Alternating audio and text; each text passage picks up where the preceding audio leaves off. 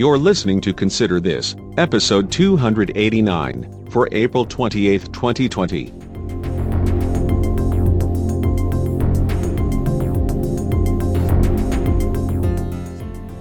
Good morning, good afternoon, good evening. Whenever, wherever, and whoever you are, it's another episode of my conservative commentary in 10 minutes or less. I'm Doug Payton, and this is the award winning podcast Consider This. Thanks for joining me. If you have thoughts or show ideas you want to get to me, stop by the website considerthis.ctpodcasting.com slash feedback to find out how. That's CT as in cooking temperature. Not casting blame and grieving our losses. It's another pandemic centric episode that's coming up. I'd like to welcome my Aunt Grace to the Facebook page. Actually, I'm not sure she knows how to listen to the podcast, but if this episode does make it to her ears, I'm glad you're here.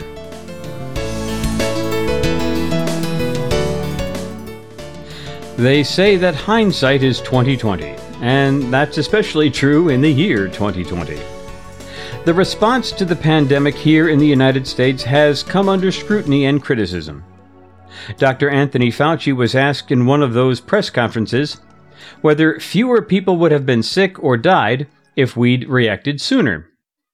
It was a silly question to ask. Of course, things would have been better.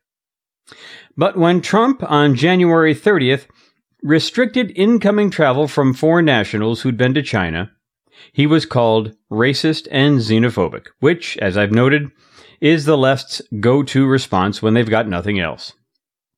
What they want you to forget is that at the same time, Nancy Pelosi was telling people in a now deleted tweet to not be afraid and celebrate the Chinese New Year in Chinatown. And that California Governor Gavin Newsom let the LA Marathon go on during the first week in March. Imagine if Trump had ordered a nationwide lockdown along with that travel ban over a month before the marathon. If one of those acts was allegedly racist, imagine the pushback he'd have gotten for the other. So, sure, we could have done better with the response, but would America have been okay with that? Especially Democrats who reflexively assume the worst? It's unmitigated hypocrisy.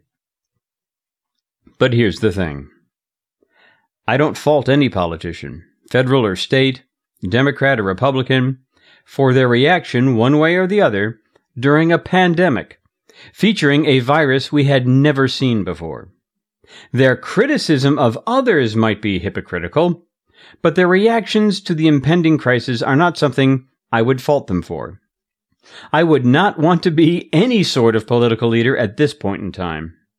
I just would not want to be, for example, the governor of a state looking at some of the models which had dire predictions of sickness and death for a virus which, again, we really knew nothing about, and trying to decide to lock down or not to lock down. That is a question I would not want to have the responsibility to answer. Remember, the World Health Organization was at the time parroting the lies coming out of the communist Chinese government that there was no evidence of person to person transmission.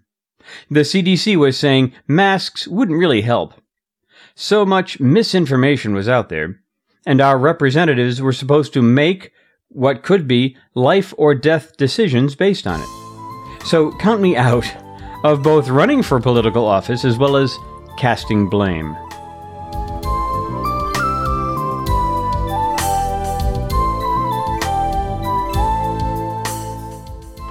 During times like these, there is something we can do to help with our mental health.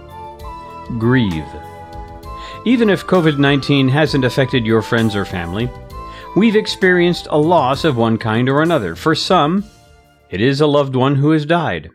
For some, it's the loss of a job. Or it's a small business that you built that has gone under or is hobbled, to say the least.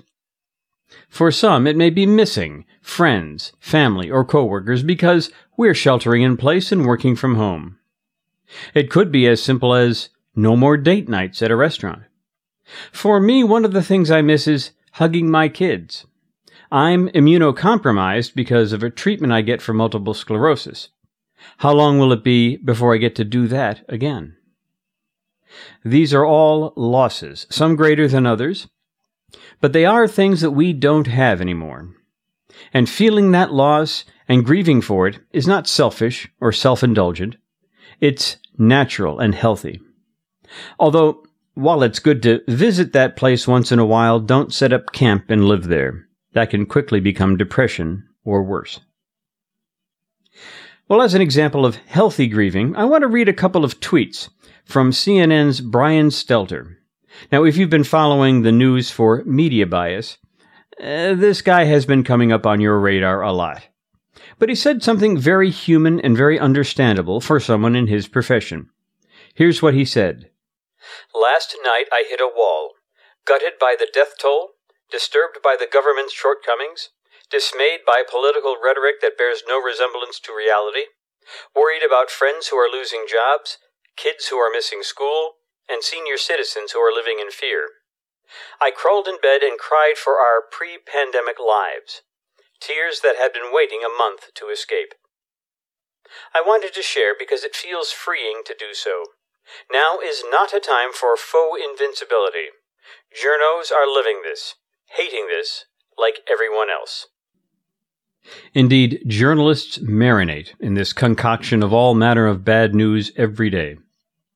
We see some of what they see on the local and national news. We have cable news channels running 24 7, and that can bring you down. But I'm sure that people working in the media have it much worse than we do. And this response from Stelter is both totally understandable and perhaps cathartic for many people. Because of this, I am particularly disappointed and angry at reactions from some of the conservative media and blogosphere. So many of them, no doubt feeding off their feelings about Stelter's bias in the past, disparaged him for posting this. Links are in the show notes.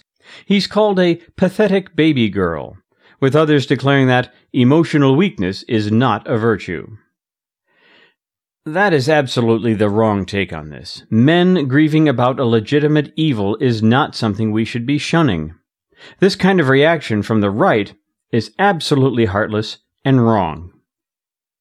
One reaction from the right was actually good advice, advice you've heard here. Beth Baumann, writing at Town Hall, suggested that Brian look for more of the good news.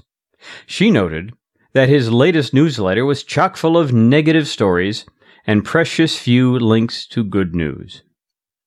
So if you feel the need, go ahead and mourn what you've lost and what others have lost as well. Don't let anyone tell you not to. But then, get back out there with a positive attitude and find the good. Or even better, be the good.